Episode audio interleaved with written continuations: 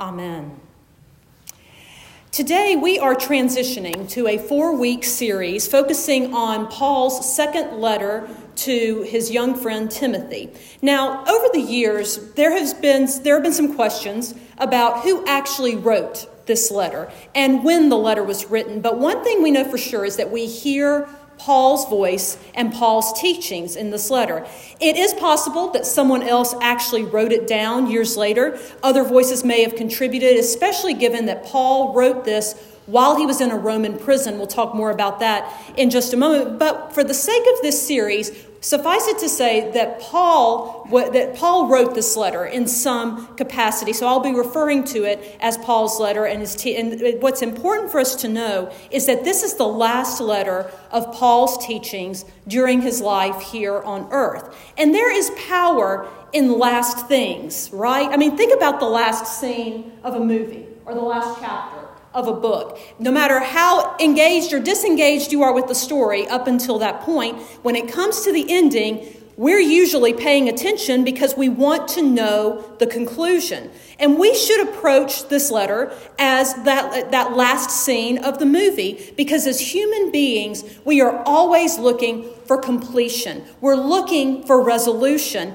And in the midst of so much going on in the world now, here's the thing personally, I love a movie, especially, and, and books as well, that end with as many questions as they do answers. You may be the opposite. You may prefer to have everything wrapped up neatly and nicely into a little bow when your movie or when your book ends. I'll share, I shared with you recently in the newsletter that a favorite movie I've watched recently is titled Hell or High Water.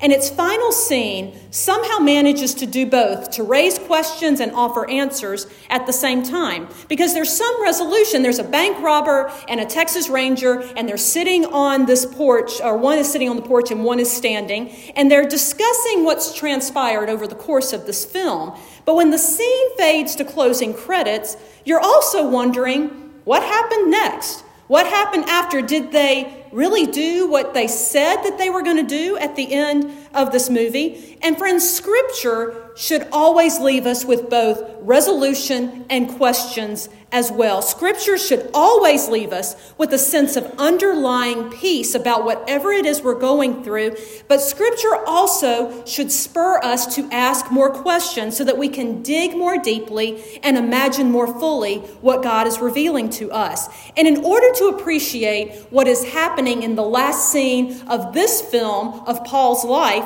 in this first chapter today, that's the first part of the final scene of his life, it helps us to look at some of what had happened before. Look at the context of where, of where we are. So the year is roughly 67 AD. Nero, the emperor, is wreaking havoc in Rome, ordering the deaths and the torment of Christians on a daily basis. Paul is in a Roman prison, not for the first time, but for the second time. His first imprisonment was a little different. He was, able, he was basically out under house arrest. He was able to come and go from the prison. He knew that he would probably be released. He was allowed to have visitors, but this time is different. Paul is isolated in the worst conditions imaginable in a cell by himself. And he knows that when he walks out of that cell that he will be walking to his death because he will because he knows that his end is near. He knows that Nero will order that will order his death. So what do, what do you do in a situation like that? What does Paul do? Wallow in his grief resent those who abandon him curse those who are about to come and get him and lead him to his death? No, we see in 2 Timothy, in, in this letter he writes, that he sends words of grace to his friends. He sends words of mercy to his brothers and sisters in the faith. He sends words of peace to the ones who would continue the work of following Jesus when his days on earth are done.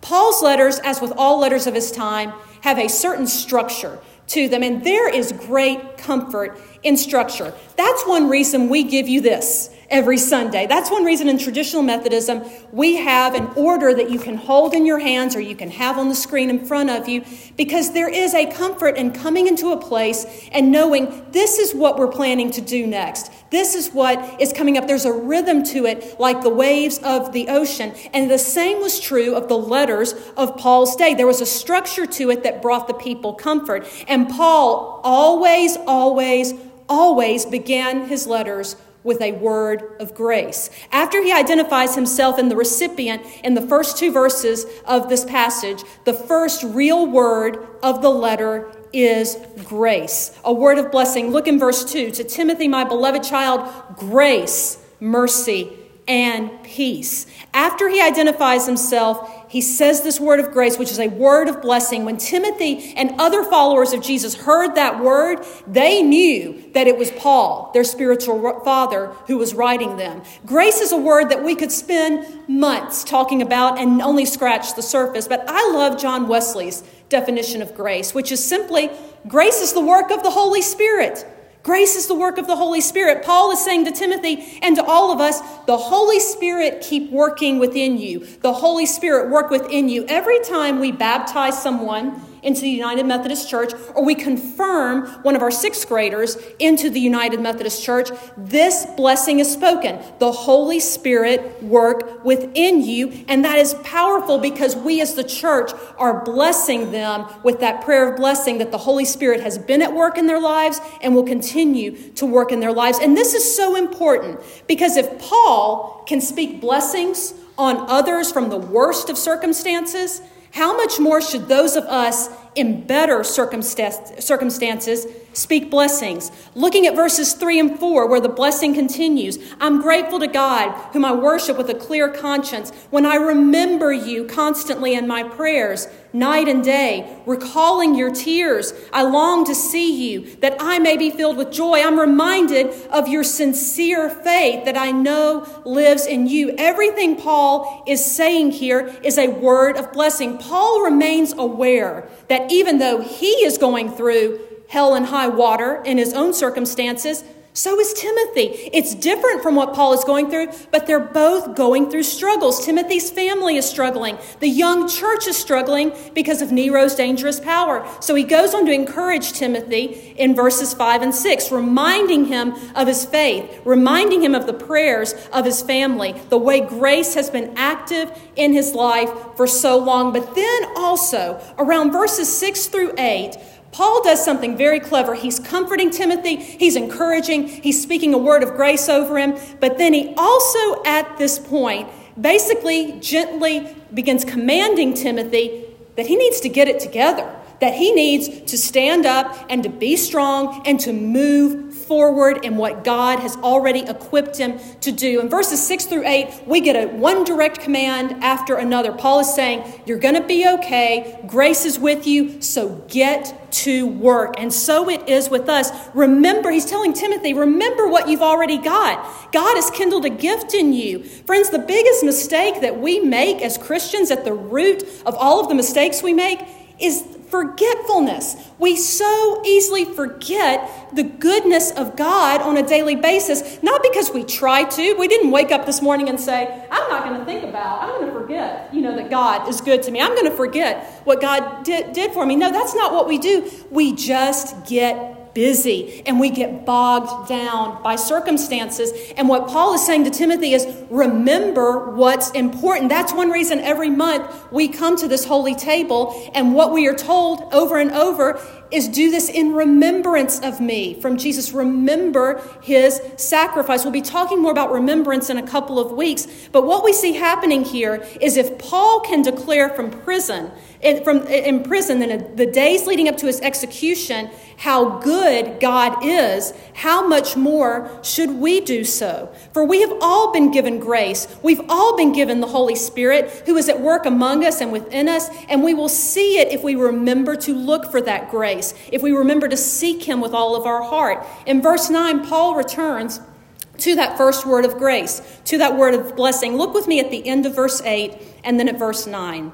Join with me in suffering for the gospel relying on the power of God who saved us and called us with a holy calling, not according to our works, but according to his own purpose and grace. This grace was given to us in Christ Jesus before the ages began. Wait a minute. This grace began at the cross? No, that's not what it says. This grace began at the empty tomb. No, that grace began at a manger in Bethlehem. No, it began before, it was available before time began, before Genesis chapter 1 Verse 1 God's grace transcends time, friends, and it has been available to us all of these years. And then when Jesus came and gave God a face and brought the face of God to us, grace was revealed in all of its glory, and that same grace is with us today. And if that grace has, if you hear nothing else today, friends, hear this. Don't tune me out right after this either, but do hear this. If this grace has been at work before time began, why are you worrying about whatever you're worrying about right now? If this grace has been here since time, before time began, before the ages began, before light came out of darkness, why are you bogged down by whatever is holding you captive right now. We come to a table every month that reminds us that we have been set free, not by our actions, not by our works. Paul talks about that in this verse too. We don't have time to get to it today, but that's another sermon for another day. It is not our works that save us, but it is the gift of God in the grace of Jesus Christ our Lord.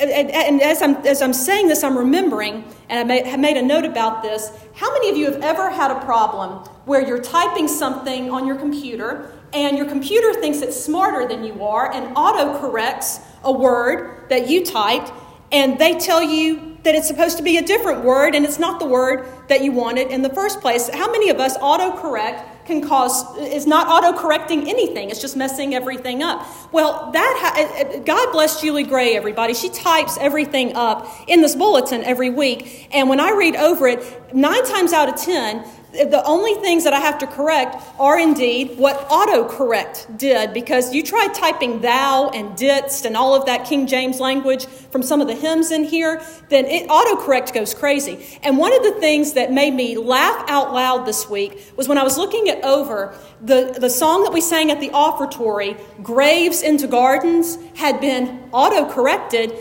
into Graces into Gardens. Graves had been changed to graces. And I thought, well, goodness, this makes perfect sense. Autocorrect actually kinda got it right this time because Paul is facing his earthly grave and he's aware more than ever that that grave is no match for God's graces. Indeed, God not only turns the graves into gardens, we encounter grace at the graves of life and it's harder for Timothy to see that. It is hard for Timothy to see that, which is why Paul is emphasizing this first word. He is saying the Holy Spirit is still at work in the midst of terror, in the midst of war, between hurricanes, and in every corner of creation when someone chooses to follow Jesus. Paul is so secure in his relationship with God that he is at deep peace about what will come. I can't tell you the number of times I have had people say to me that it is in their darkest hour, in the midst of a cancer diagnosis, in the aftermath of a sudden loss, in the midst of confusion over a lost job or financial uncertainty or world uncertainty. People tell me time after time, as awful as those circumstances are, I've never felt so, God so near to me. And especially, I hear a lot of stories of folks saying when they're looking back on a painful period in their lives, as awful as it was, and as much as they don't want to go through it again, they can look back and say, I sensed that God was with me, and the, their faith deepened, their, their understanding of God deepened. And that's not all, hear me clearly, friends, that's not a blanket case, but it's something I hear